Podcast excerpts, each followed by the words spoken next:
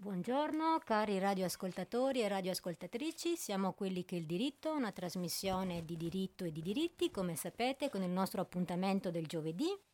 Oggi, come sapete, è la giornata internazionale contro la violenza sulle donne, che è stata istituita nel 99 dall'Assemblea Generale delle Nazioni Unite e noi abbiamo ritenuto importante, giusto e doveroso oh, parlarne. Oggi noi siamo in tre con ridotti. super ridotti eh, con Leonardo Bruni. Buongiorno a tutti. Massimiliano Stiz. Buongiorno, buongiorno. E manca la nostra Maria Monica Bassan che salutiamo. Ciao, Ciao Monica. Monica. Ciao Monica.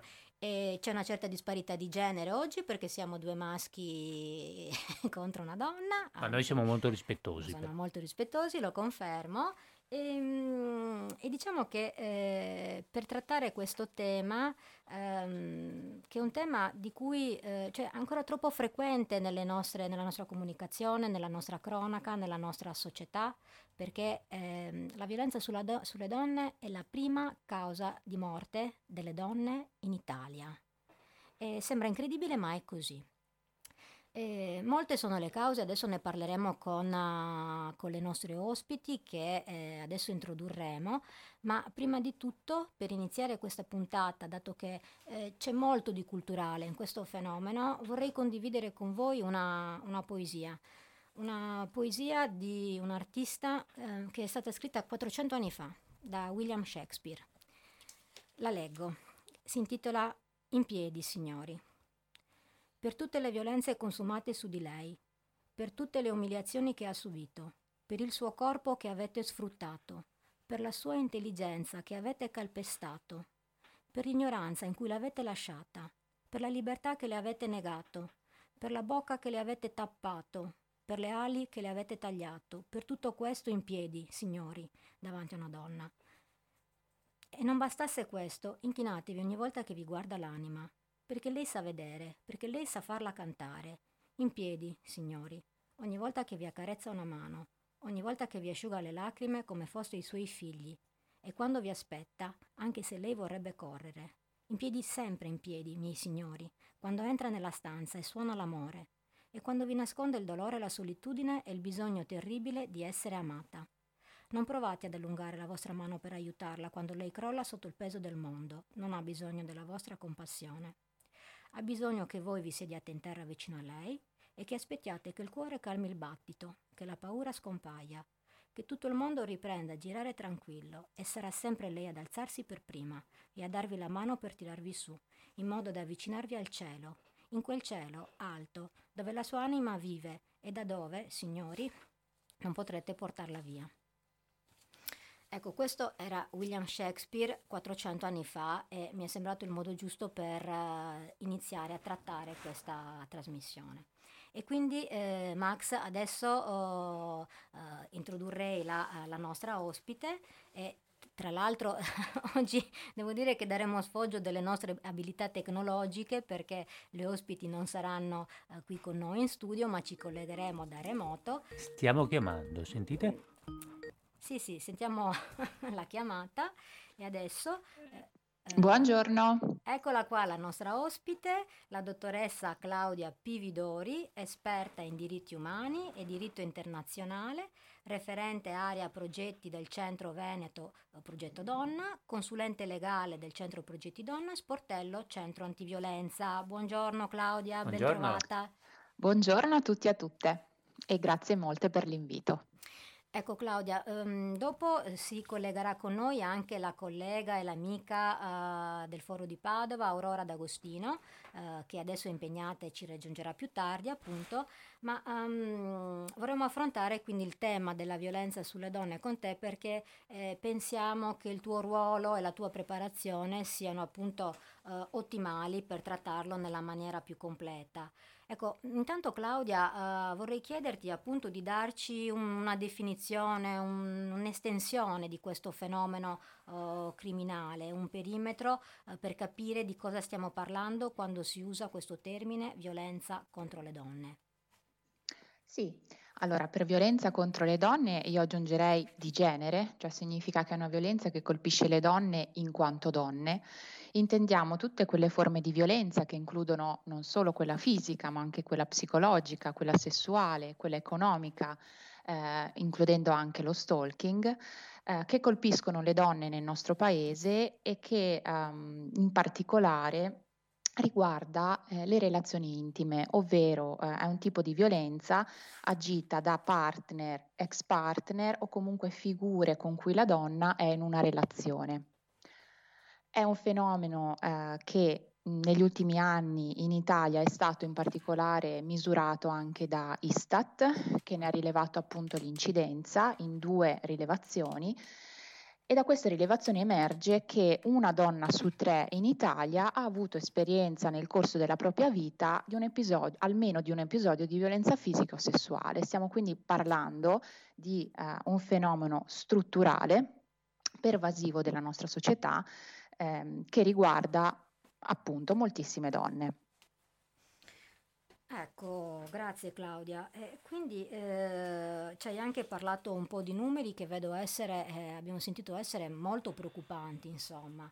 E, ehm, eh, tu fai parte, tu sei referente del centro antiviolenza. Mm, puoi raccontarci anche che tipo di persone si rivolgono al centro antiviolenza e che tipo di esperienza hai avuto e hai con questa, uh, con questa tua funzione, con questa tua carica? Sì, allora innanzitutto mh, una piccola introduzione su cosa sono i centri Sì. antiviolenza, eh, come il Centro Veneto Progetti Donna, che è un'associazione di volontariato nata 30 anni fa e che si occupa appunto di accompagnare le donne e i loro figli e le loro figlie che si trovano in situazioni di violenza.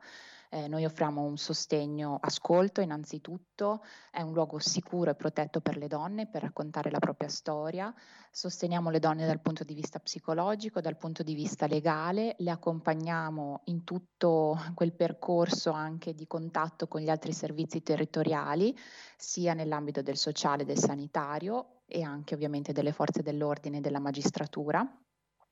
Gestiamo anche delle case rifugio, che quindi sono delle case a indirizzo segreto che possono accogliere le donne in quei momenti di elevatissimo rischio per la propria incolumità. Negli ultimi anni i numeri, i contatti eh, del centro antiviolenza della provincia di Padova sono in costante aumento.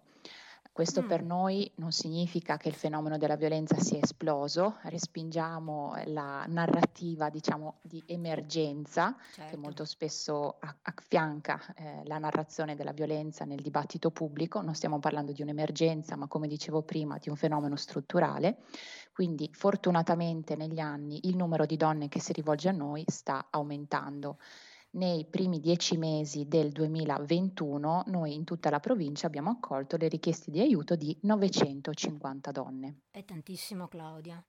Eh, forse questo, um, questo, aumento del numero di richieste di aiuto potrebbe essere anche, tra virgolette, passami il termine, una buona notizia, nel senso che finalmente si comincia a chiedere aiuto, eh, perché sappiamo essere sì, un dato anche molto sì. sommerso. Sicuramente per noi è una buona notizia, sappiamo però che anche se questo numero è in crescita è ancora la punta dell'iceberg. Eh, sempre Istat ci dice che è una percentuale bassissima delle donne che sta vivendo una situazione di violenza che eh, parla di questa situazione e che si rivolge ai centri antiviolenza o a un altro servizio di, eh, di sostegno. Sappiamo a livello nazionale che solo una donna su dieci decide di presentare una denuncia o una querela e quindi il, il sommerso è ancora sicuramente il tratto che contraddistingue questo fenomeno. Sì. Per rispondere alla domanda che mi hai fatto prima, chi si rivolge a voi? Sì. Importantissimo ricordare che non c'è un profilo tipo di donna mm. eh, che vive situazioni di violenza, come non c'è un profilo tipo di uomo autore di violenza. La violenza, lo diciamo, è un fenomeno trasversale alla nostra società noi vediamo donne giovani, donne di mezza età, donne che arrivano fino ai 90 anni d'età. Il background ehm, di tipo per esempio eh, il titolo di studio, eh, il background anche economico è assolutamente diversificato, quindi le donne che si rivolgono a noi rappresentano un campione, uno specchio un po' della nostra società, quindi è estremamente eterogeneo. Quindi italiane, Il... straniere.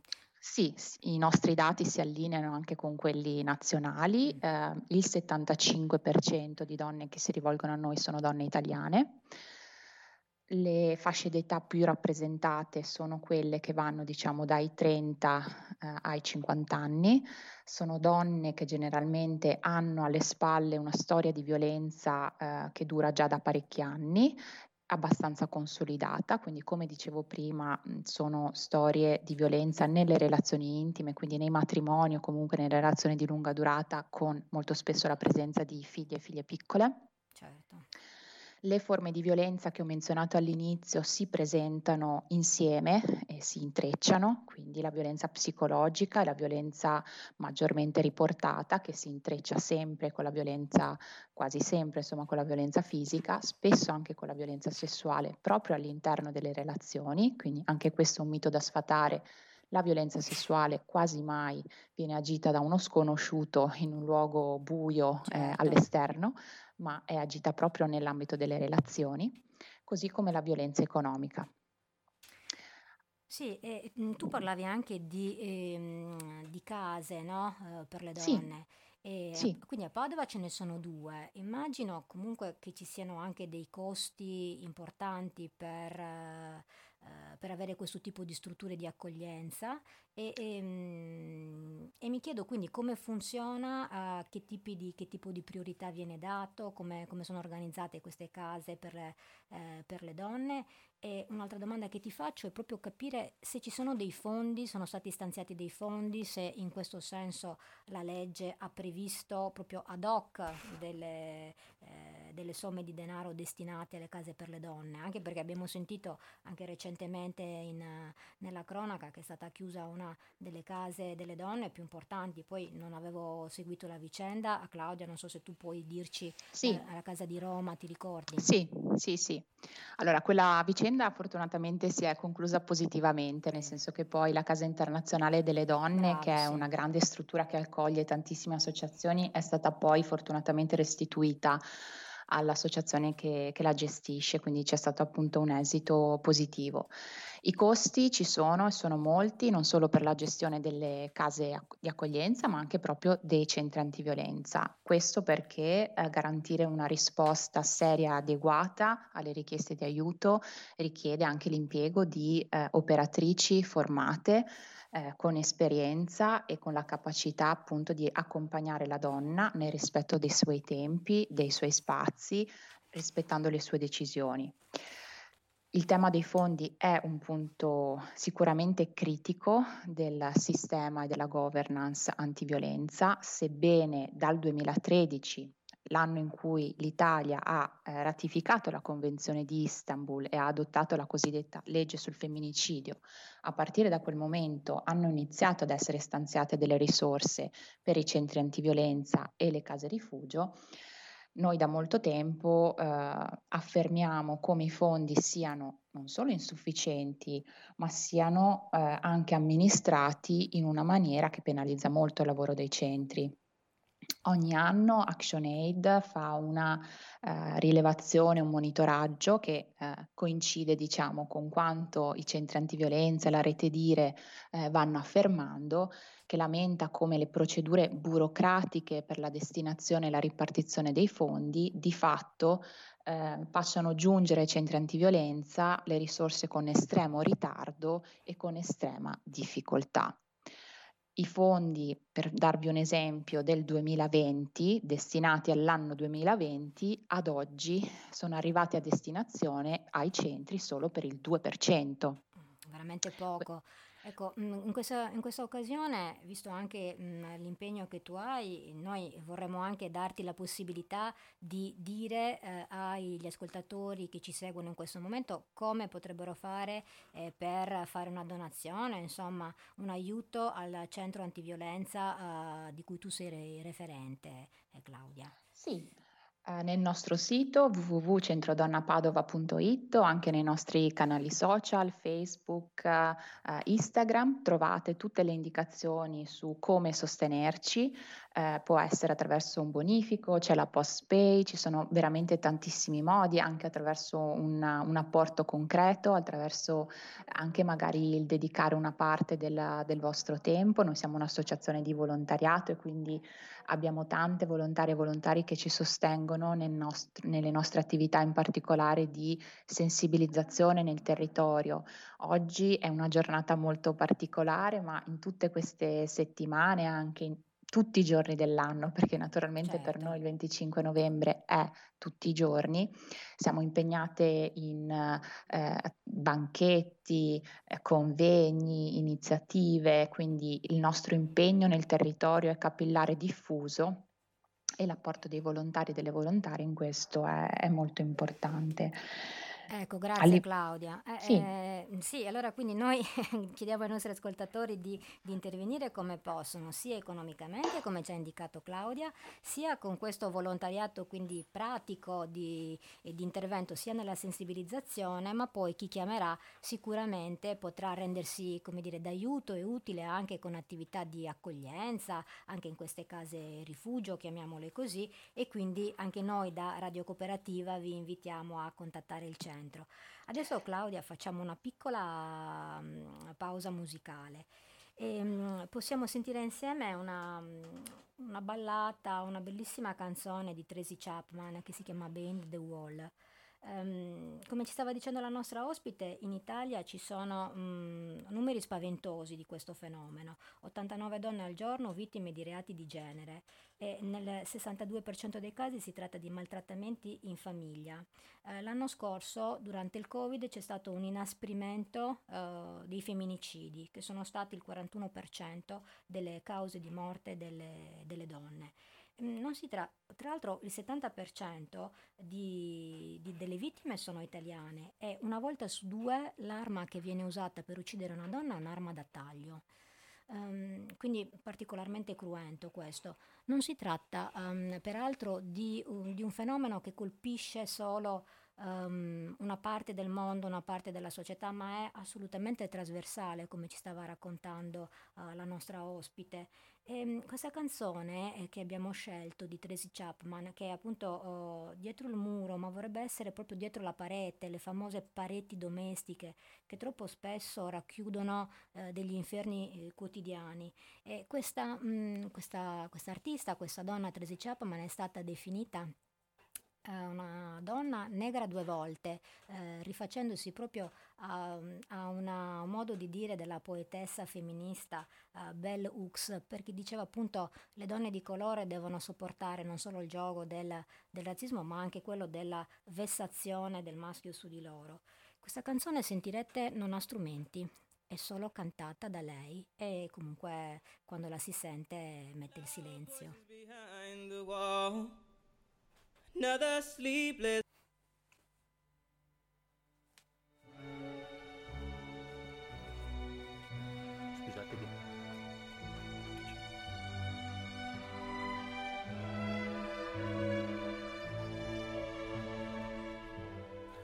Buongiorno a tutti di nuovo. Beh, oggi fatalità, questo giovedì nostro capita proprio quando è il giorno del ringraziamento.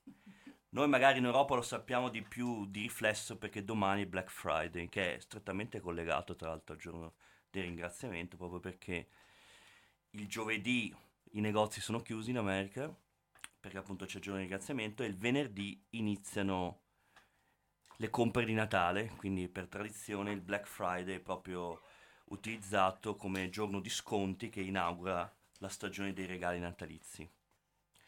Eh, però qual è qual è l'elemento interessante, diciamo, a prescindere dal diritto, anche se c'è del diritto su, dietro questa, questa manifestazione, possiamo chiamarla, e che noi europei magari non riusciamo a capire bene. Cioè, si parla sempre di padri pellegrini, della Mayflower, questo più o meno lo sappiamo tutti, ma eh, questo è proprio il cuore dell'America, secondo me, nel senso se uno non capisce la festa del ringraziamento, non capisce cosa sono gli Stati Uniti d'America queste, come loro storia, come loro formazione.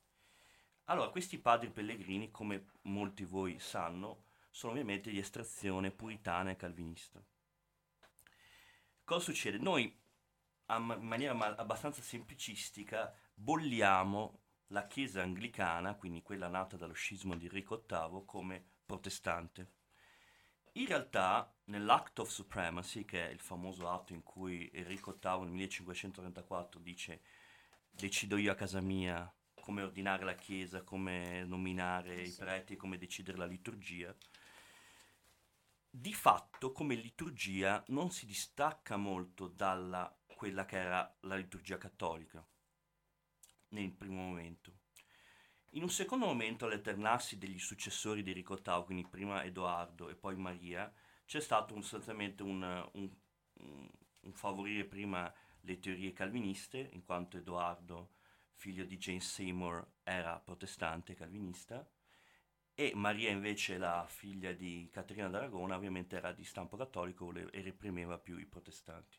Quando poi è arrivata Elisabetta, Elisabetta ha cercato una soluzione di compromesso col suo Act of Uniformity del 1559, in cui cercava sostanzialmente di conciliare le teorie calviniste e le teorie cattoliche sulla liturgia, arrivando a un compromesso che ovviamente non ha accontentato nessuno. Qual era una delle cose più importanti però dentro questo Act of Uniformity, che tra l'altro è rimasto in vigore fino a fine 800 circa? Che se tu non andavi in chiesa una volta a settimana, beccavi una multa e dovevi pagare una multa. Quindi cosa succede? Che le, i settori più eh, calvinisti, più puritani della società inglese, soprattutto nel nord, nel Yorkshire, eh, hanno capito che, soprattutto con l'avvento degli Stuart, non era più spazio per loro in Inghilterra. Quindi in un primo tempo dove vanno? Vanno in Olanda. Da poco cioè, l'Olanda aveva, quella che chiamiamo Olanda, le province unite, avevano ottenuto una certa autonomia dalla corona spagnola, perché ricordiamo che i Paesi Bassi erano stati ereditati dalla Spagna dopo la morte di Carlo V che aveva diviso il suo regno, però ovviamente erano sempre vessati da riconquiste e mh, mm, vessazioni da parte degli spagnoli che erano ancora presenti e volevano riprendersi quei territori. Quindi nel 1621 questo nucleo di inglesi che si era stabilito a Leuven in Olanda ha deciso di eh, prendere e imbarcarsi su questa Mayflower e sbarcare in quelli che ora sono gli Stati Uniti d'America. Stati Uniti d'America all'epoca l'unica colonia era la Virginia, loro sono andati più avanti, hanno, formato, hanno fondato Plymouth, che è in Massachusetts, che è la seconda, seconda colonia fondata dagli inglesi nel Nord America nel 1621. Perché si arriva a questo giorno di ringraziamento che è proprio immediatamente la stagione successiva e quella dopo ancora viene addirittura formalizzata da un punto di vista amministrativo? Perché ovviamente si erano portati delle sementi dall'Europa che non avevano attecchito sul terreno americano.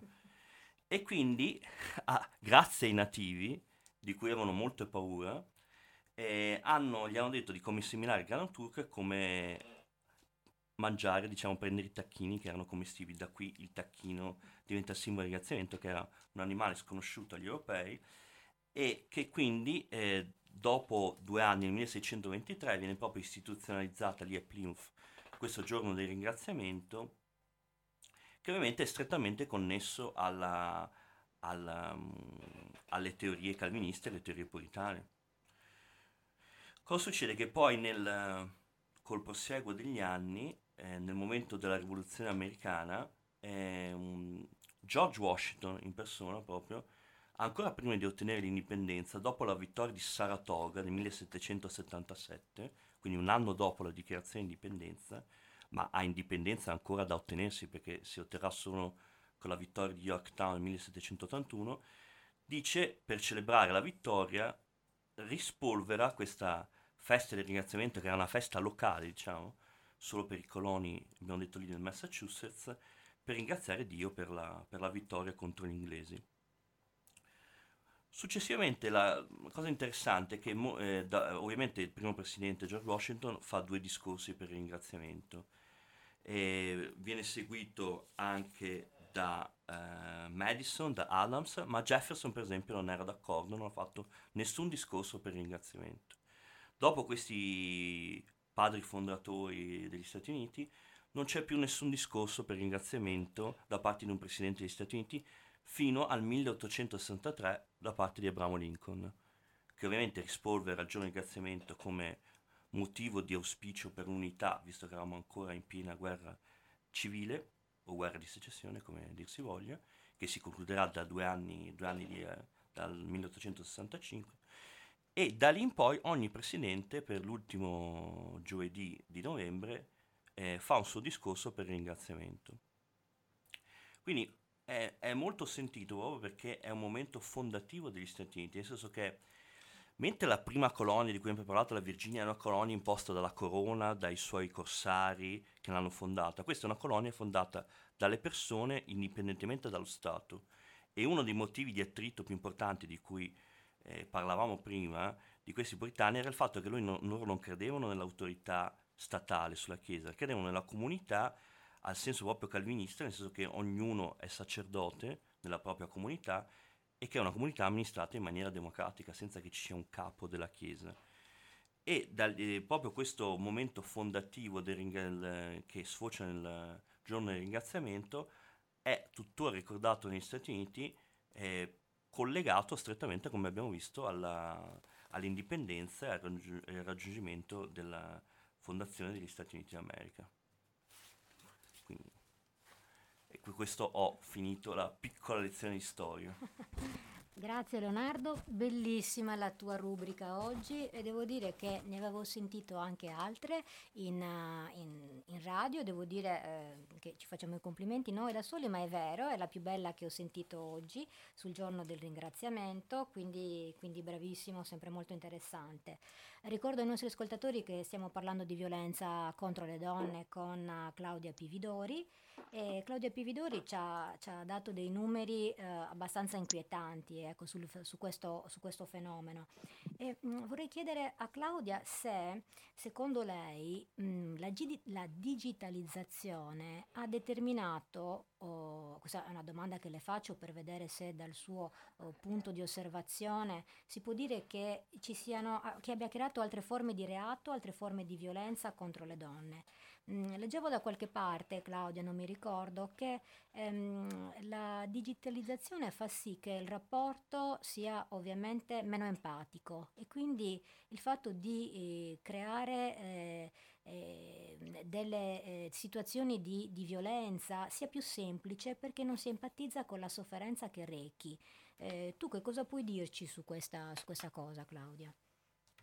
Sì, allora dalla nostra esperienza, dal nostro osservatorio di operatrici di centro antiviolenza abbiamo rilevato come, diciamo, la violenza si sia mh, facilmente spostata anche nell'ambito uh, digitale, eh, noi la chiamiamo cyber violence, quindi lo strumento digitale è diventato molto spesso un ausilio ehm, con cui perpetrare forze, forme di violenza ma anche forme di controllo per esempio, quindi è molto eh, è un tema molto sensibile per uh, alcune delle donne che si rivolgono a noi, in particolare anche per le donne molto giovani. Eh, pensate per esempio a mh, app che eh, controllano i dispositivi cellulari da remoto, che comunque controllano i profili social, tracciano i movimenti della donna attraverso GPS o comunque veicolano e diffondono eh, immagini private contro eh, la volontà della, della persona. Quindi abbiamo rilevato come anche mh, in tutta quella, quella, partita, diciamo, per esempio, dei discorsi di odio, eh, le donne siano particolarmente colpite, come molto spesso mh, eh, forme di um, diffamazione attraverso eh, i social eh, siano un motivo per, diciamo, per le donne, per esempio, per limitare la propria possibilità di espressione e anche di, di movimento, proprio a causa anche di questi, queste modalità di controllo.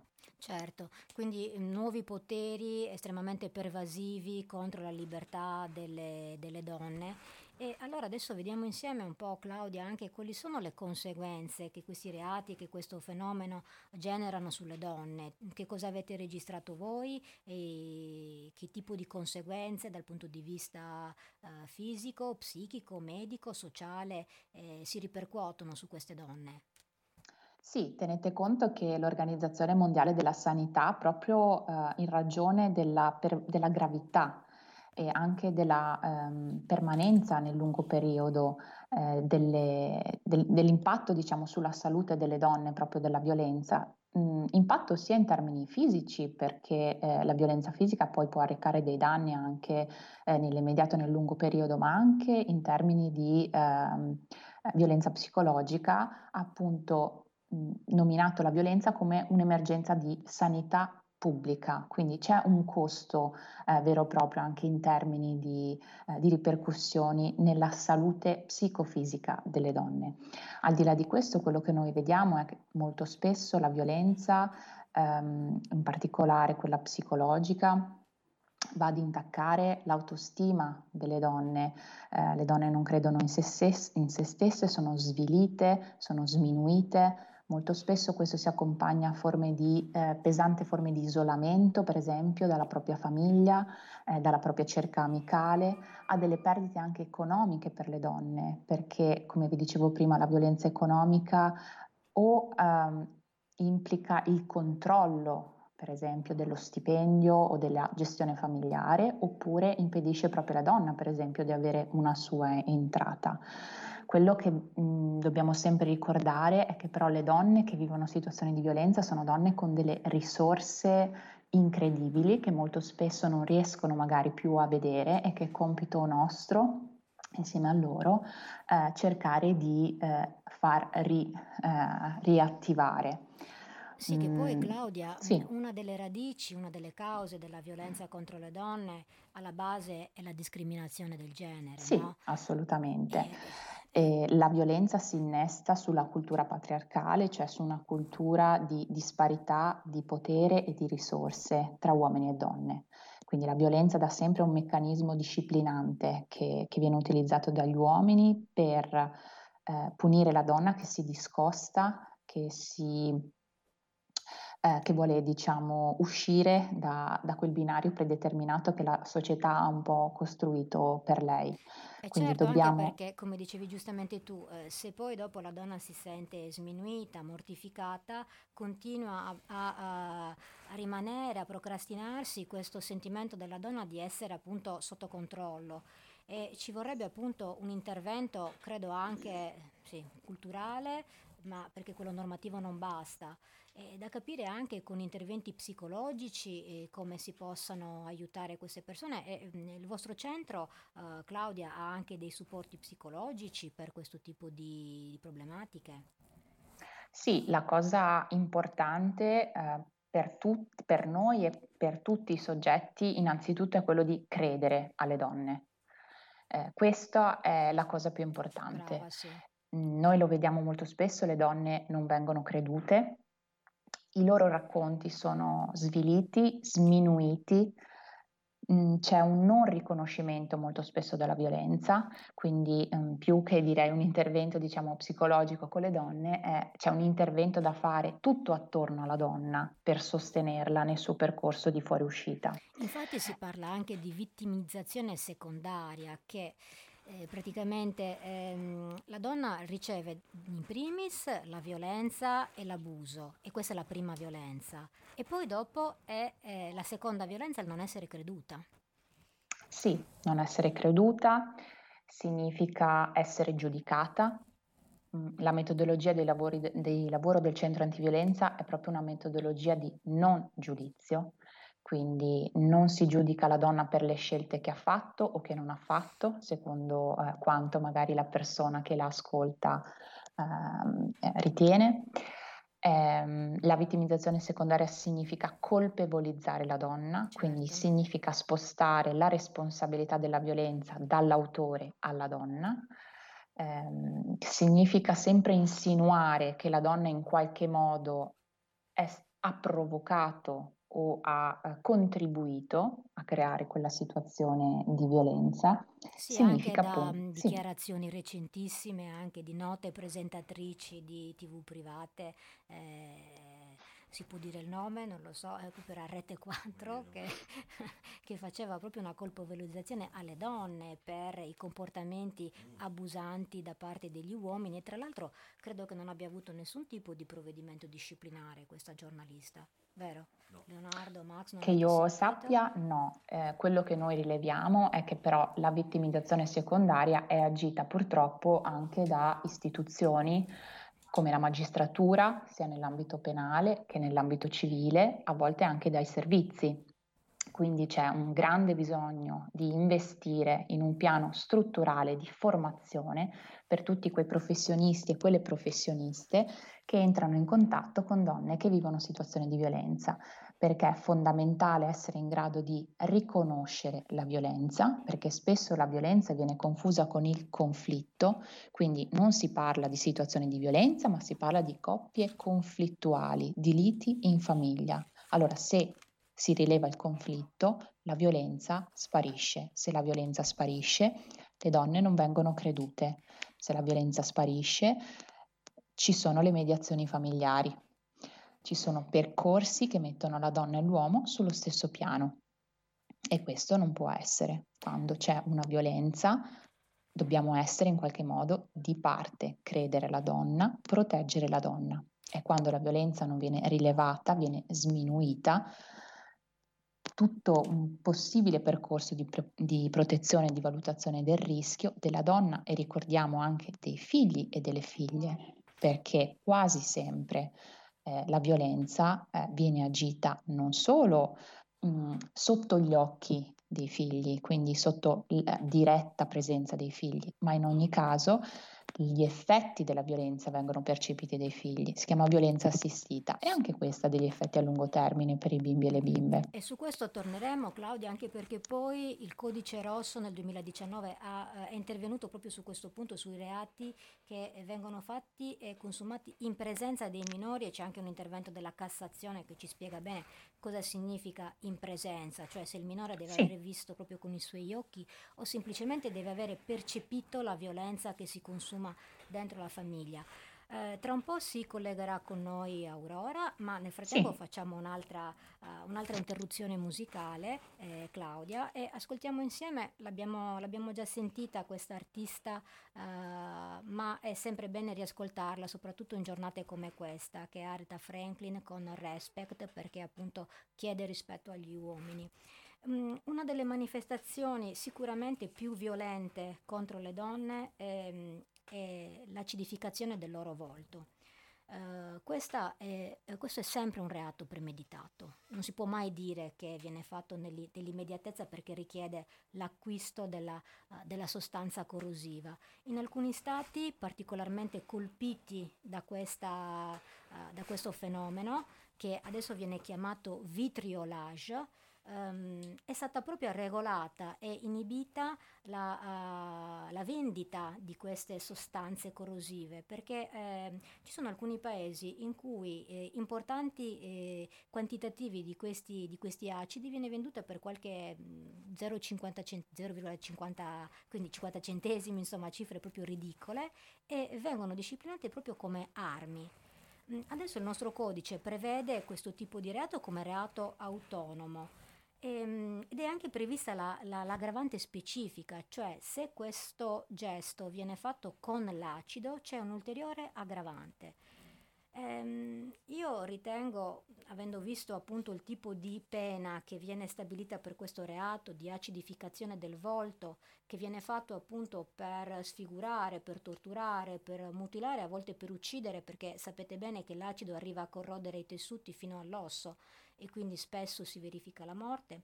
La, la base di questo reato è spesso un rifiuto che il maschio riceve dalla donna ad un avance sessuale o ad una proposta di matrimonio. Ecco, la pena prevista in Italia per l'acidificazione del volto va da 8 a 14 anni. E là c'è da capire se, se, sia congrua, considerato che probabilmente, parlo a titolo personale, se mai capitasse una roba del genere a me preferirei essere uccisa che eh, vivere in quelle condizioni. E, ehm, e, quindi ancora di più appunto ascoltiamo le, la musica e le parole di Aretha Franklin con Respect. Torniamo in diretta con quelli che è il diritto. Ricordiamo che siamo sulle frequenze di Radio Cooperativa, una radio che si fonda sull'aiuto dei propri sostenitori e simpatizzanti. Eh, quindi chi vuole contribuire eh, volontariamente con qualsiasi offerta alla radio può andare sul sito www.radiocooperativa.org e effettuare un bonifico tramite conto corrente postale, un bonifico bancario oppure tramite PayPal. Eh, ripasso la parola alla nostra Agnese che continua la conversazione con la nostra gradita ospite. Grazie Leonardo. Ecco, ritorniamo a chiacchierare con Claudia Pividori eh, che ci parla, lo ricordiamo, di violenza contro le donne e mh, mm, volevo chiedere ehm, a Claudia, nella gestione di questo fenomeno così, eh, così grave, così perverso, um, è importante anche parlare della, uh, della formazione delle, delle, forze dell'ordine, perché credo che nell'affrontare questo tema la divisa e la pistola forse non siano sufficienti. Claudia? Non ci risponde, adesso uh, risolviamo il problema tecnico. Mm, nel frattempo vorrei ricordare una, uno studio che c'è, in, che c'è stato in, in Danimarca, eh, che si parla appunto di, eh, di fare formazione sull'emotività.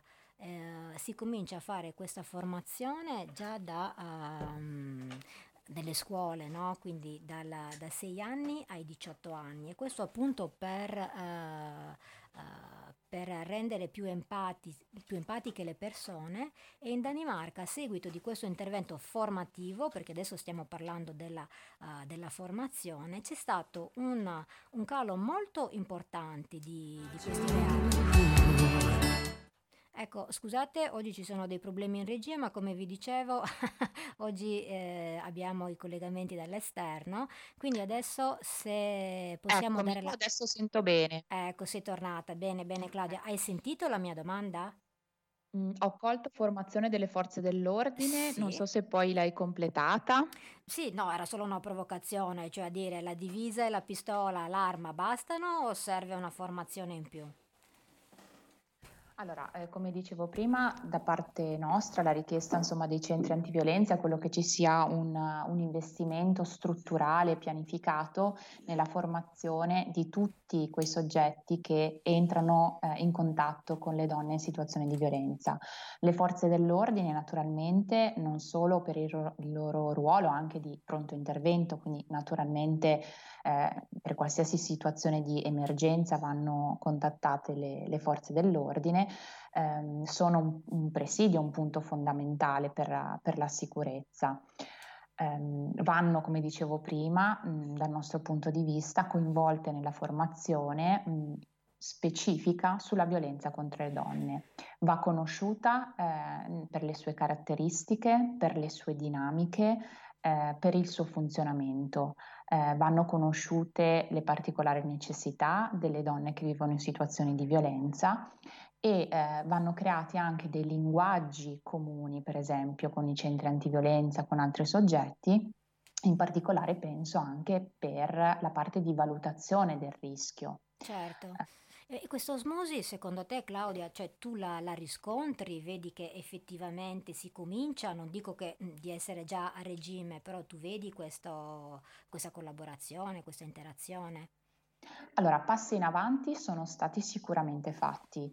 Un grande stimolo è giunto dalla Convenzione di Istanbul, come ho menzionato all'inizio, che è un'importante convenzione del Consiglio d'Europa, che è la stessa organizzazione internazionale giusto per capirci, dentro cui vige anche la Convenzione europea dei diritti umani, quindi un'Europa allargata a 47 e uno dei punti fondamentali eh, della Convenzione di Istanbul è quello del lavoro multiagenzia e negli ultimi anni eh, sforzi in questo senso proprio per far mettere attorno a uno stesso tavolo tutti quei soggetti tra cui anche in particolare i centri antiviolenza, per riuscire a contaminarsi rispetto delle rispettive competenze, dei rispettivi mandati, perché ci sono soggetti diversi che hanno appunto compiti diversi, quindi non tutti devono fare tutto, però è importante riconoscersi, rispettare il mandato altrui e parlare un linguaggio comune.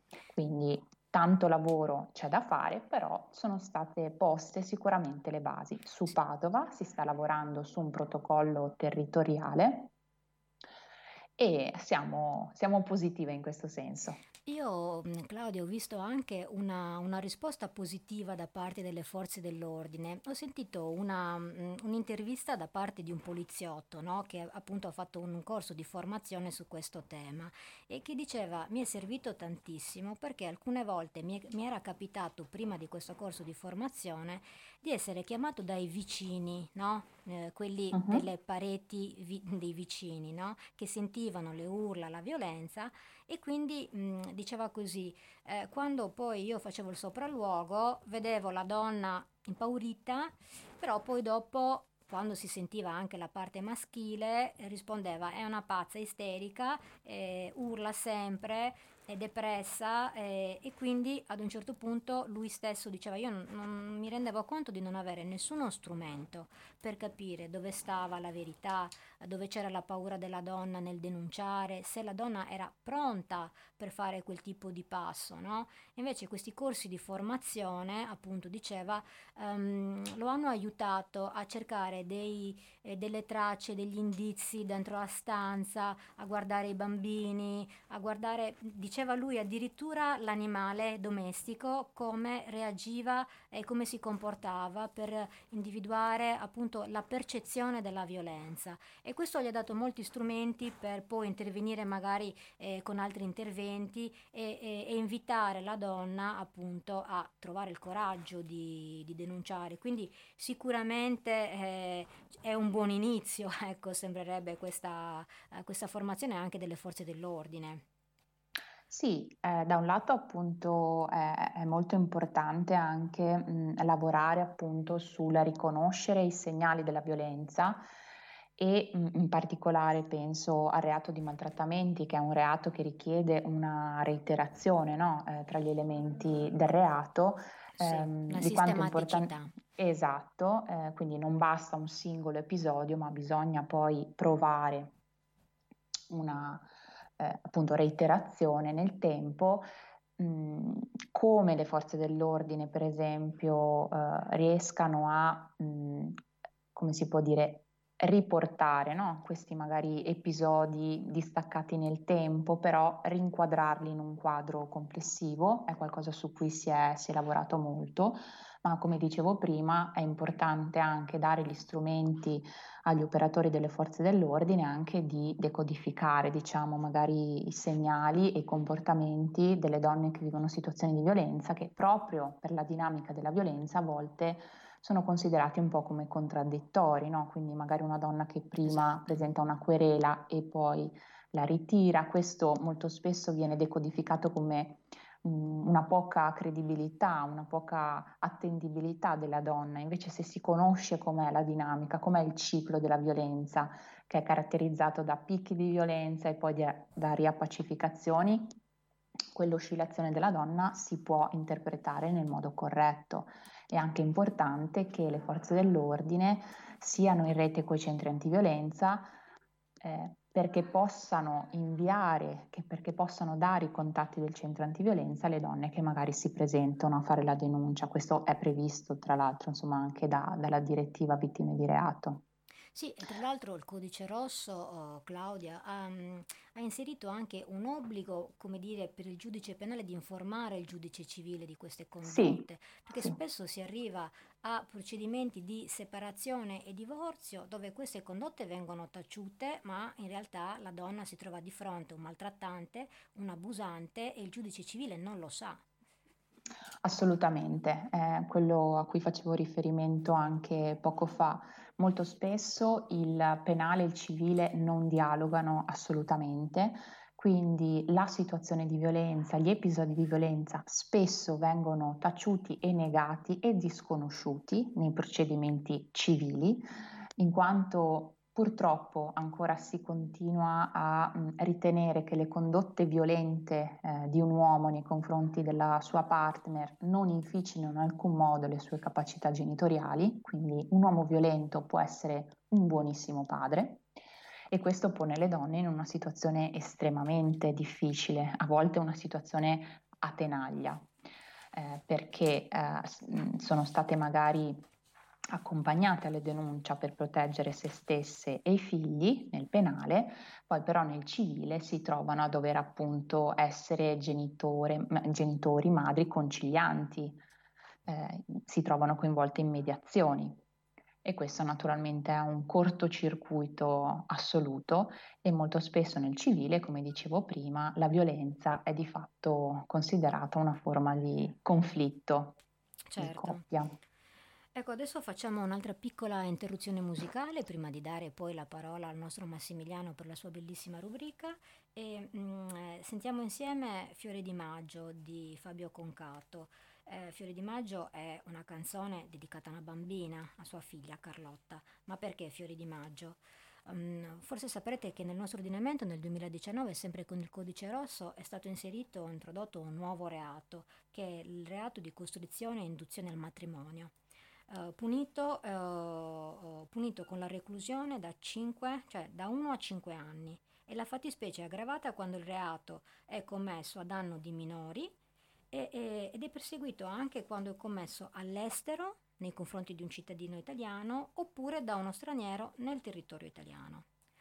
Ora, mh, mm, uno degli stati che pratica di più questa, questa brutalità no? è la Turchia, eh, che dovrebbe mettersi un po' in pari no? con il rispetto dei diritti civili per, eh, per, entrare in Europa.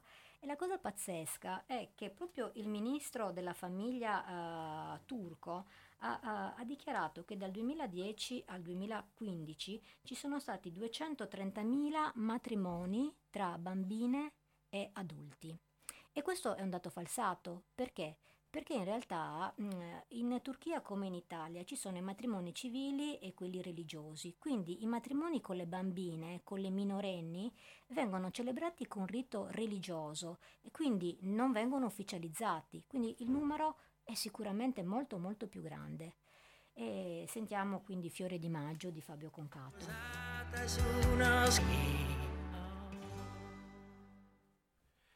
Grazie Agnese per questa ennesima e bellissima momento musicale. E prima la tua conversazione con il nostro ospite mi ha fatto venire in mente, eh, proprio è una storia vera, quindi consiglio a tutti di vederlo, visto che ormai tutti abbiamo Netflix più o meno, quindi vi consiglio questa miniserie, quindi non vi occupa, non vi occupa tanto tempo, lasciate perdere Squid Game e altre porcate. E vedete Unbelievable, parla proprio di una, um, di una, è una storia su più fronti, sostanzialmente una grossa indagine che hanno fatto su, una, su uno stupratore seriale, proprio non è che li uccidesse, li stuprava e basta, quindi è stato un caso anche da un punto di vista criminologico molto interessante che si è dipanato tra vari stati, fra mm, Colorado e Washington. Però la cosa molto interessante, ed è stata premiata la ragazza che interpreta, eh, l'attrice che interpreta questa ragazza che per prima ha subito questa violenza, è stata premiata con il Golden Globe eh, tre anni fa, nel 2018, questa, questa miniserie che tratta da un articolo che ha vinto il premio Pulitzer, quindi insomma parliamo di livello giornalistico molto alto, e parla proprio di questa ragazzina in Colorado, in uno proprio ufficetto di polizia sperduto in cui i poliziotti non sono formati, come abbiamo parlato prima, per queste tipologie di reati e non viene creduta, viene spremuta e gli fanno addirittura una... la denunciano per falsa testimonianza. Quindi lei, oltre a non essere stata creduta, si becca pure il processo per falsa testimonianza.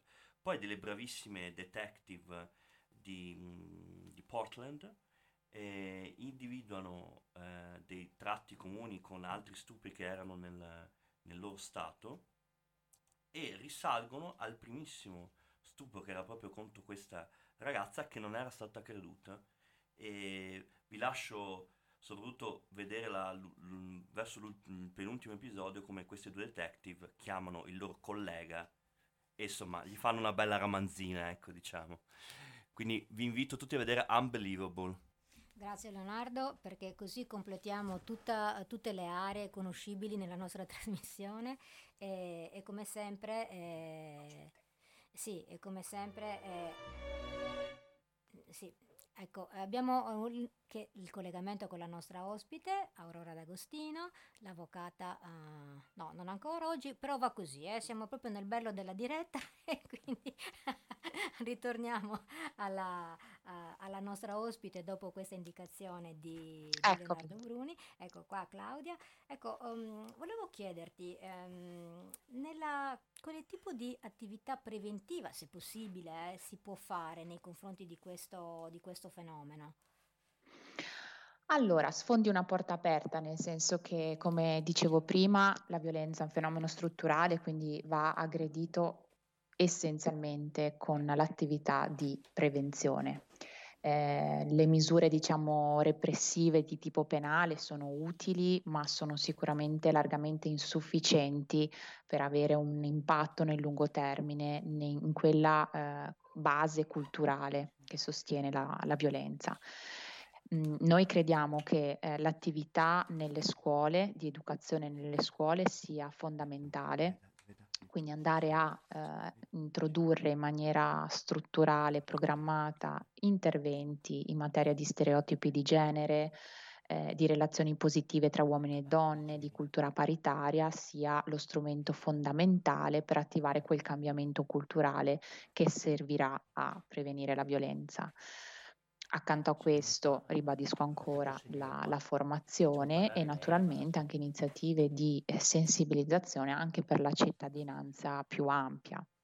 Noi come Centro Veneto Progetti Donna crediamo tantissimo nell'attività di educazione nelle scuole. Da molti anni ormai siamo impegnate con eh, moltissime classi, con progetti appunto di educazione agli stereotipi e alla violenza e devo dire insomma che la risposta è sicuramente positiva. Um, abbiamo rilevato uh, come negli ultimi anni ci sia stato un aumento di ragazze giovani che si rivolge al centro antiviolenza eh, e questo per noi è un dato positivo, cioè significa che eh, sempre prima eh, le donne e le ragazze eh, rilevano diciamo degli elementi di di pericolo magari in alcune relazioni e si rivolgono a noi, sono molto più consapevoli rispetto a quello che, che possono vivere. Beh, è anche vero informazione che... che riescano a riconoscere e che quindi non passi tantissimo tempo prima che eh, riconoscano no? eh, i trattamenti abusanti e maltrattanti, le giovani quantomeno. Assolutamente, è anche vero che rileviamo che comunque anche nei giovani, nelle giovani, persistono, cioè un, quello zoccolo duro, un po' di stereotipi di genere, no? Quindi l'idea che ci siano delle cose, eh, delle caratteristiche, eh, delle aspirazioni che siano più per uomini o più per donne, oppure che ci siano delle aspettative diverse anche nella, nella relazione, no? Rispetto magari al lavoro di cura eh, anche sono ancora un po' radicate nei ragazzi e nelle ragazze e questo è importantissimo, ci fa credere tanto insomma nella, in questo lavoro che facciamo con i ragazzi e le ragazze. Ma tu Ci Claudia, sono... posso chiederti se hai anche partecipato a, questi, a, queste formazioni a scuola e hai avuto a che fare anche con i ragazzi o, o Allora, io sono un po' meno coinvolta nel, nel gruppo diciamo di, di, mie colleghe che eh, intervengono nelle scuole e intendo già le medie e le superiori. Eh, mi occupo un po' più della formazione o in ambito universitario o con i professionisti e le professioniste quindi ho un target un po' più adulto, ecco, nella mia competenza. E comunque da questo target che cosa potresti segnalarci? Cioè, sembra difficile pensare che ragazzi così giovani, adesso voglio dire, eh, c'è molta informazione, molta sensibilizzazione, dove vedi ancora i punti di maggiore criticità su questo problema? Cioè, su cosa ancora c'è questa, questa discriminazione? Allora, mhmm, Naturalmente i ragazzi e le ragazze sono immersi eh, e sono socializzati eh, nella società attuale che ha questo, questo, imprendi, questo, questo modello. Quindi i ragazzi e le ragazze vengono educati, socializzati in modo un po' diverso. Quindi dalle ragazze ci si aspetta un, un, un certo comportamento, dai ragazzi magari a altro comportamento, mh, mm, determinati atteggiamenti sono più o meno tollerati eh, in base appunto a, eh, al, proprio, al, proprio, genere. Eh, c'è un grande eh, apprendimento anche dei modelli familiari e c'è un grande assorbimento, per esempio, di eh, stereotipi di genere e pregiudizi che viene, per esempio, dai contenuti media, quindi pensate alle serie tv, ai eh, diciamo, personaggi di riferimento per i giovani e per le giovani che molto spesso insomma, ricalcano o riproducono stereotipi, stereotipi di genere. Quindi c'è ancora un po' eh, un'idea radicata nei ragazzi di mh, attitudine, per esempio, della donna più per la cura dei figli e per la casa, c'è ancora un po' più l'idea che sia magari l'uomo che ha il compito di eh, mantenere la famiglia. Questo lo rileviamo in, nei questionari che noi facciamo proprio a inizio dei percorsi, proprio per andare a fotografare un po' com'è, com'è la situazione rispetto alla percezione no, dei, dei ruoli di genere. Sì, sembra strano perché sono ragazzi che ormai vedono le mamme andare a lavorare, percepire lo stipendio, a volte mamme professioniste, a volte donne che percepiscono, non tantissime volte, ma eh, stipendi più importanti dei, dei, mariti, però ancora ci racconti, eh, è molto forte questa, questo stereotipo, sì. insomma. Ecco. Sì. Ecco. Pur ovviamente considerato i cambiamenti, però un nocciolo un po' duro c'è, c'è ancora. Fa fatica, ecco. Adesso è il momento della rubrica del nostro Massimiliano Stiz, facciamo il punto. Buongiorno, buongiorno, buongiorno a tutti i radioascoltatori e alle radioascoltatrici. Ehm, torno a parlare oggi dell'argomento insomma, che c'è più caro con questa rubrica e che è il diritto ambientale, il diritto dell'ambiente e il diritto all'ambiente. Oggi parliamo di una convenzione che eh, scommetto nessuno conosce, che è la convenzione di Arraus, che è una cittadina danese dove è stata firmata questa convenzione Vedo che tu Agnese mi guardi con Ti confermo che non ero a conoscenza. allora, questa convenzione riguarda l'accesso alle informazioni, la partecipazione del pubblico ai processi decisionali e l'accesso alla giustizia in materia ambientale. Cosa vuol dire? Qua nel 98 le Nazioni Unite hanno fatto questa convenzione che nel 2001 è entrata in vigore anche in tutti gli stati dell'Unione Europea. E in particolare volevo parlare del diritto di accesso alle informazioni ambientali. Perché questo? Perché ovviamente per far valere un diritto bisogna avere delle informazioni, è impossibile banalmente fare una causa se non si sa di cosa si sta parlando. Allora, questa convenzione cosa ci dice rispetto all'accesso ai diritti ambientali? Ci dice una cosa molto molto importante. Ci dice che chiunque può chiedere informazioni ambientali a un'autorità pubblica. Non solo lo può chiedere, può chiederle senza far valere un interesse al riguardo, che dal punto di vista giuridico è un'apertura enorme, cioè non devo dire che io ho un interesse mio personale a avere questa informazione, io faccio valere un interesse, diciamo così, pubblico alla divulgazione. Quindi solo il diritto ad averla questa informazione. Io ho il diritto ad avere l'informazione, fine, senza che ci sia connesso un interesse concreto. Non devo mio. dimostrare niente. Niente. E ho anche il diritto a averlo nella forma con cui la chiedo. Per cui se io ho 80 anni e chiedo che mi diano come dire, cartaceo di un'informazione, non mi possono mandare la chiavetta o dirmi di collegarmi a Google Drive o cose che io magari non, dire, non sono in grado, non ho voglia di fare, ma la, la, l'autorità pubblica deve dare l'informazione nella forma in cui io la richiedo. Questo salvo ovviamente alcune, insomma, se ci sono difficoltà tecniche particolari o se l'informazione sia già disponibile in una, in una banca dati pubblica. Allora, Praticamente, mh, mhmm, come vedete, però, questa normativa, insomma, eh, si intuisce, lascia aperta qualche problematica, no? Nel senso che dice, ma eh, le autorità pubbliche, cosa sono le autorità pubbliche? Allora, le autorità pubbliche sono sicuramente le amministrazioni, le amministrazioni dello Stato, quindi lo Stato, la regione, il comune, la provincia per la parte in cui esiste, insomma, parlo dell'Italia, quindi le autorità pubbliche. Però l'apertura è stata molto grande perché in verità non solo le autorità pubbliche, ma anche chi gestisce, la giurisprudenza europea ha arricchito molto questa cosa, comprendendo anche chi gestisce un servizio pubblico, quindi la società privata che gestisce l'acqua, per dire l'acquedotto, deve fornire le informazioni ambientali che le vengono richieste. Perché? Perché rientra in una clausola che hanno aggiunto che è la pubblica amministrazione o chi detiene per conto di essa le informazioni. Scusa Max, ma Sì. mh, se tu dici deve, eh, noi giuristi siamo abituati a pensare se deve vuol dire che se non lo fa, Vado in tribunale e un giudice dirà Ecco. all'autorità pubblica che deve darmi quelle informazioni. Deve è proprio nel senso di deve. Deve, proprio proprio, deve. proprio deve.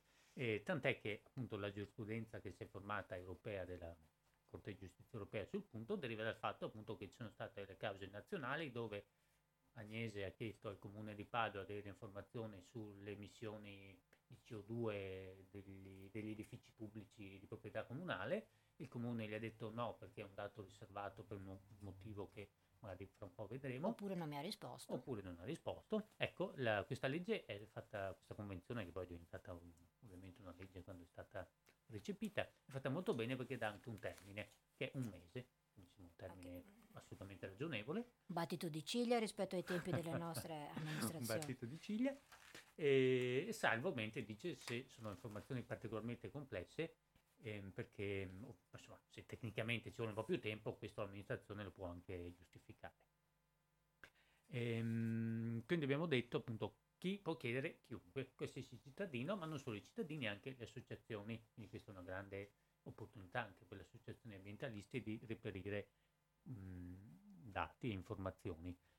A chi lo si può chiedere, abbiamo detto, a tutte le eh, autorità pubbliche, a il- chi detiene dati per conto dell'autorità pubblica, c'è una deroga, ci sono, alcune deroghe ovviamente per cui se non si dà l'informazione, se questo può pregiudicare la sicurezza nazionale, insomma quelle deroghe, deroghe che ci sono su- mh, per ogni cosa.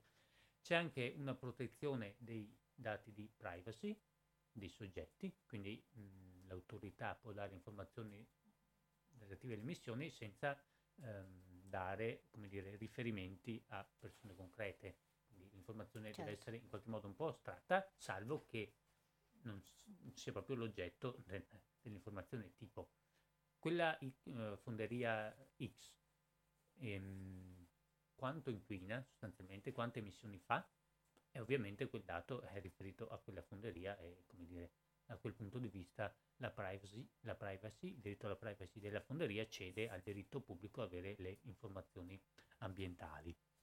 Dopodiché mh, abbiamo detto appunto chi e a cosa lo chiedono. Le informazioni ambientali cosa sono? Beh, non sono solo le informazioni relative all'inquinamento, quindi inquinamento dell'aria, inquinamento dell'acqua, emissioni, ma sono anche le radiazioni, anche le famose eh, radiazioni relative ai ripetitori telefonici o televisivi o, ahimè, anche della radio. Anche, anche queste informazioni rientrano nella, mh, come dire, in quello che i cittadini possono richiedere. Dopodiché, mh, ecco, i- non si può chiedere informazioni a riguardo di un procedimento legislativo in corso, quindi sì, se il Parlamento sta facendo una legge, ecco, il Parlamento ha delle deroghe, l'autorità pubblica che ha competenza legislativa, a seconda della regola di ogni Stato, può opporre un diniego mh, rispetto a questa informativa.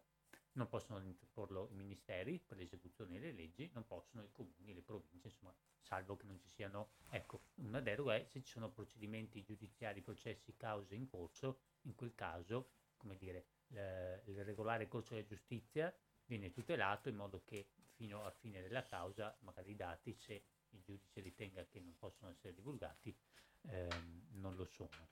Diciamo come ultimo eh, esempio, e intanto salutiamo Aurora che è arrivata tra noi, come ultimo esempio eh, ricordo che per la, eh, l'accesso a questa informazione eh, è previsto il pagamento di una tassa che però la stessa convenzione dice che deve essere proporzionale e ragionevole, quindi insomma non deve essere limitativa dell'accesso. E adesso io ricedo la parola ai nostri ospiti in particolare Agnese che ci introduce un po' Sì, Aurora Max, grazie. Devo dire che io oggi ho annunciato Aurora già tre volte, ma erano dei falsi allarmi. Adesso invece qui l'informatica non ci ha è in carne e ossa. Esatto, qui, no, oggi ci scuseranno i radioascoltatori e ascoltatrici, ma avevamo anticipato che ci sarebbe stata qualche difficoltà. Beh, possiamo dirlo che Radio Cooperativa si sta rinnovando, quindi sono dei lavori negli studi, insomma qualche piccola difficoltà ci sta. sì, Monica lo, lo, dice spesso anche in radio effettivamente oggi stiamo trasmettendo dalla, uh, da una stanza um, un po' meno attrezzata della solita e ci siamo improvvisati tecnici e devo dire che tutto sommato sarete bonari, noi lo speriamo. Un ecco. trionfo. Un trionfo, ecco, dice Max, esatto.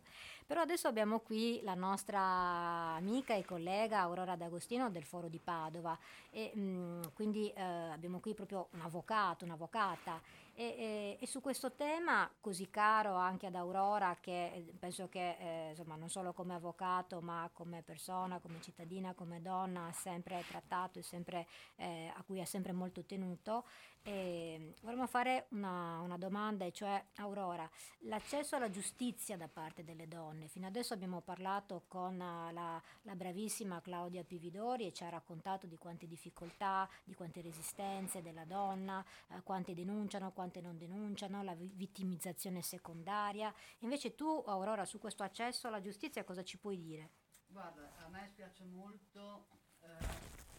Ah, eh, non sapevo come allora, ehm, a me spiace molto di non aver potuto sentire cosa ha detto Claudia Pividori. Sì, ti sta sentendo in ogni modo, eh? se ah. volete salutarvi. Ah, ok, ciao Claudia. Ciao Aurora. Ciao.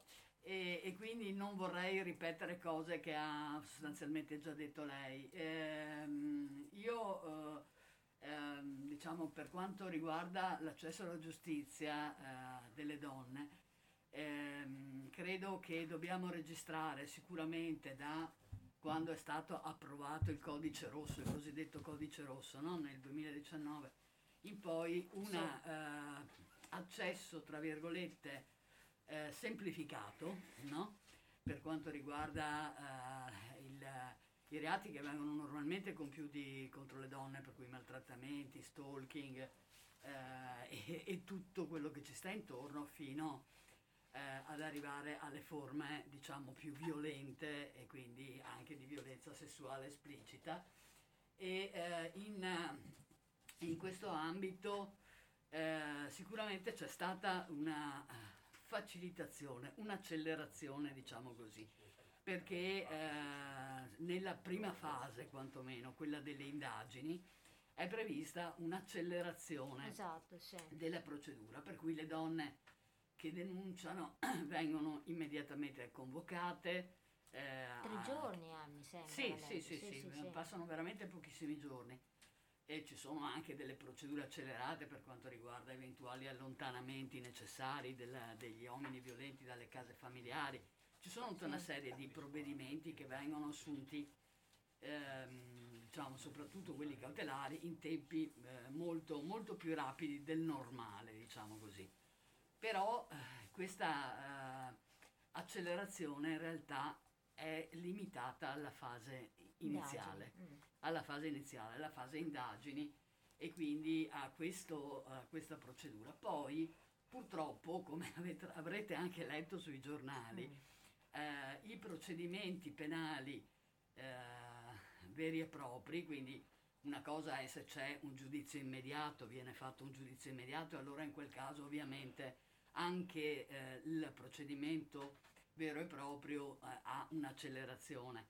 Ma se non c'è un giudizio immediato, non, una, non, ci sono gli estremi, o il PM ritiene non ci siano gli estremi per andare a giudizio immediato, eh, la procedura eh, continua a essere quella abbastanza lenta che conosciamo dei processi. E, e avrete letto sui giornali anche che si prescrivono a volte i, i procedimenti penali, ho letto credo una, dieci giorni fa che qui in Corte d'Appello Venezia eh, si è dovuta proclamare una prescrizione per, una, eh, per un uomo condannato per stalking, eh, ma i tempi processuali, soprattutto appunto nella parte appello poi, sono eh, estremamente lenti.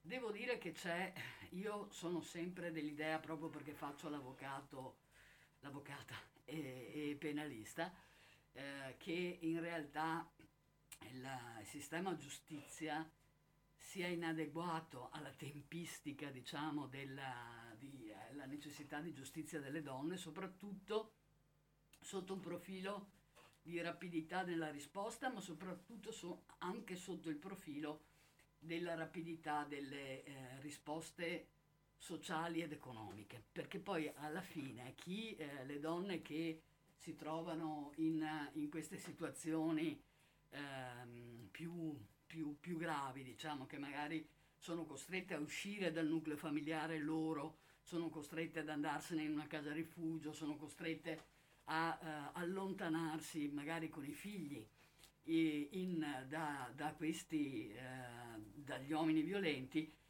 eh, hanno necessità di risposte per quanto riguarda soprattutto la loro sopravvivenza. E quindi il problema di avere una casa, il problema di avere un lavoro, il problema di mantenersi, il problema di mantenere i figli e di garantire ai figli quei servizi che lo spostamento, per dire, di provincia, di città, necessitato da queste situazioni di violenza, eh, comportano per, eh, anche per i loro figli. Mm. Quindi ci sono tante donne, scusa, che eh, secondo me più che l'accesso alla giustizia, appunto, è la pratica della giustizia che è difficile da parte delle donne ed è, ehm, ed è questo il problema vero, ed è questo il problema per cui tantissime donne, ed è una delle cose a cui assistiamo più eh, frequentemente, ritornano sui loro passi. Ritornano indietro perché non sanno come cavarsela in queste situazioni. Quindi Aurora, il codice rosso, che comunque è un bene che ci sia stato, perché effettivamente queste tempistiche possono anche, come dire, un po' oh, fare da deterrente per l'abusante, per il maltrattante, no? quando vede che subito le forze dell'ordine intervengono, no? potrebbe essere un primo aiuto. Però comunque sia ci stai segnalando moltissime criticità. Sicuramente c'era anche una parte legislativa che aveva stanziato dei fondi, però le necessità che tu hai segnalato non possono essere eh, evase, quindi eh, con le case famiglia per... Eh... No, sì, le case famiglia sono ancora un'altra cosa, le case rifugio sono certo. le, le, le, case per le vittime di violenza. Vi faccio un esempio ecco, concreto. Brava, sì, un esempio concreto. La, eh, adesso si parla, è stato propagandato con grande clamore questo reddito di libertà, no? che eh, sì. è stato... Spiegaci un po', Aurora. Allora, eh, il reddito di libertà è appunto un contributo economico che dovrebbe essere dato alle donne vittime di violenza che fuggono da situazioni di violenza proprio per garantire una, un avvio di indipendenza economica, perché ovviamente non è un'indipendenza economica, questo contributo alla fin fine eh, è stato molto propagandato, ma è stato finanziato. Eh, Claudia probabilmente sarà più precisa di me perché adesso io arrivo un po' di corsa, non ho mm-hmm. neanche i dati sotto mano, è stato finanziato in maniera infima. Mm. Qui, eh, se non sbaglio, nel Veneto sufficiente a quanto? 50 persone? Sì, mi pare 65. Ecco, 65 persone, quindi capite che con una situazione quale quella che viviamo, vi faccio un esempio concreto, eh, a Padova mm. l'accesso l'accesso al sistema giustizia eh, da parte delle donne vittime di violenza è di una media di due al giorno. È tantissimo. Cioè, voi capite che è una cosa eh, significativa, importante, gravissima, sintomatica di una situazione sociale, culturale e via dicendo estremamente eh, difficile da estirpare in 448, ma soprattutto è una situazione eh, numericamente importante, molto importante. Negli stanziamenti che vengono eh, finanziati tramite eh, i centri antiviolenza, eh, ai centri antiviolenza e le, le, somme che vengono date a disposizione che sono veramente infime anche per quanto riguarda i contributi economici che possono essere forniti alle, alle persone eh, accolte nei centri antiviolenza o nelle case rifugio e eh, un, questo reddito di libertà così infimo, francamente, eh, ti, ti, dice che, che, non sei libero. No, che non sei libero, non c'è, no, le, il reddito di libertà non ha, ha, un bel nome, ma fondamentalmente ha poco... Mm, sì, ambizioso, ma... Mm. Senti Aurora, tu hai qualche caso come avvocata, penalista, qualche caso che ti ha in qualche modo segnata, colpita, che non, non, dimenticherai ancora prima dell'ingresso in vigore del codice rosso. con una tua cliente donna. E, eh, siamo quasi alle battute finali, sarebbe bello così uno stralcio o, di una storia vera dentro un processo che speriamo poi insomma concluso bene, se vuoi dirci in due battute. Guarda, devo dirti la, che il processo che mi ha segnato di più purtroppo è finito male. Ecco. È finito male perché era, una, era, un processo veramente in salita, difficile, perché era un mix di violenza eh, fisica, di violenza fisica, dentro un rapporto non che non esiterei a definire malato, nel senso che era proprio un rapporto di dipendenza assoluta e con caratteristiche particolari, sta di fatto che eh, il soggetto che agiva la violenza, che era violenza fisica e psicologica, tantissima violenza psicologica, tantissima veramente, forse la parte più rilevante e più avvilente, più umiliante, ecco, era, eh, era un soggetto in divisa. Ah, era un soggetto in divisa e, e il processo eh, è, è, finito male. Lui è stato assolto. assolto.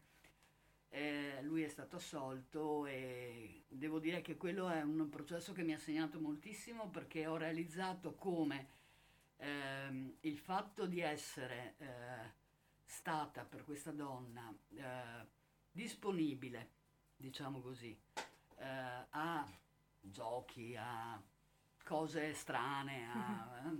diciamo, uh, situazioni particolari anche sotto il profilo sessuale, è stata un elemento che ha giocato solamente contro la donna. Ah, mi immagino i toni allora di questo senti- processo. Io mi sono sentita sì, dire dal PM eh beh, insomma, sì, è, è, era un focoso, ma lei c'è stata. Ecco, ecco. questo è. Eh, ma infatti anche Claudia ci diceva spesso, è la stessa magistratura che ha questi codici di comunicazione, di decodificazione dei comportamenti della donna. Ecco, sono le 13.28, in realtà avremmo fatto altre domande ad Aurora, ma adesso vorremmo che anche la nostra, la nostra Claudia facesse una riflessione, due battute finali su questo tema, uh, insomma una riflessione, qualche proposta, qualche auspicio, Claudia? Sì, il nostro auspicio naturalmente è quello che l'attenzione pubblica, mediatica e di tutte le istituzioni sia eh, forte anche al di là della giornata di oggi. È importante prendersi un momento oggi per celebrare la giornata, ma noi vogliamo che sia il 25 novembre tutti i giorni non vogliamo più uh, proclami e misure, diciamo, falsamente strutturali, come il reddito di libertà, per esempio, quindi è veramente una misura residuale che non va ad incidere. Eh, auspichiamo una programmazione nel lungo periodo che sia di politiche integrate prevenzione, protezione e contrasto alla violenza, dobbiamo agire tutti insieme a partire dal nostro piccolo quotidiano per andare a scardinare quegli stereotipi e pregiudizi alla base della violenza e per lanciare nel nostro piccolo il segnale che la violenza non si accetta. Grazie Claudia, veramente eh, noi ci associamo totalmente alla tua, alla tua riflessione finale e ti ringraziamo per essere stata con noi, grazie per la tua preparazione, per la delicatezza con cui hai trattato il tema, eh, grazie ad Aurora D'Agostino che ci ha raggiunti proprio personalmente, quindi ancora grazie Aurora. E, ehm, noi siamo appunto, uh, sono le 13.30, siamo ai saluti, riusciamo a dire ai nostri ascoltatori la prossima puntata su cosa verterà? Sì Agnese, ci ritroviamo il 9 dicembre, quindi risintonizzate tutti il 9 dicembre, che parliamo di riforma del terzo settore. Ah, riforma del terzo settore, benissimo, quindi cambiamo drasticamente argomento come dicono i giornalisti. Siamo quelli... poliedrici. sì, esatto.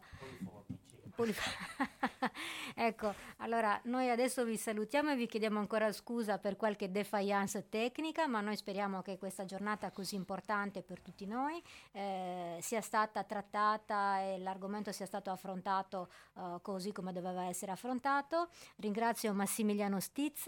Ciao a tutti. E ringrazio Leonardo Bruni. Buona giornata a tutti. E tanti saluti anche da me, da Agnese Usai e ci vediamo eh, a dicembre, il 9 dicembre con una nuova puntata.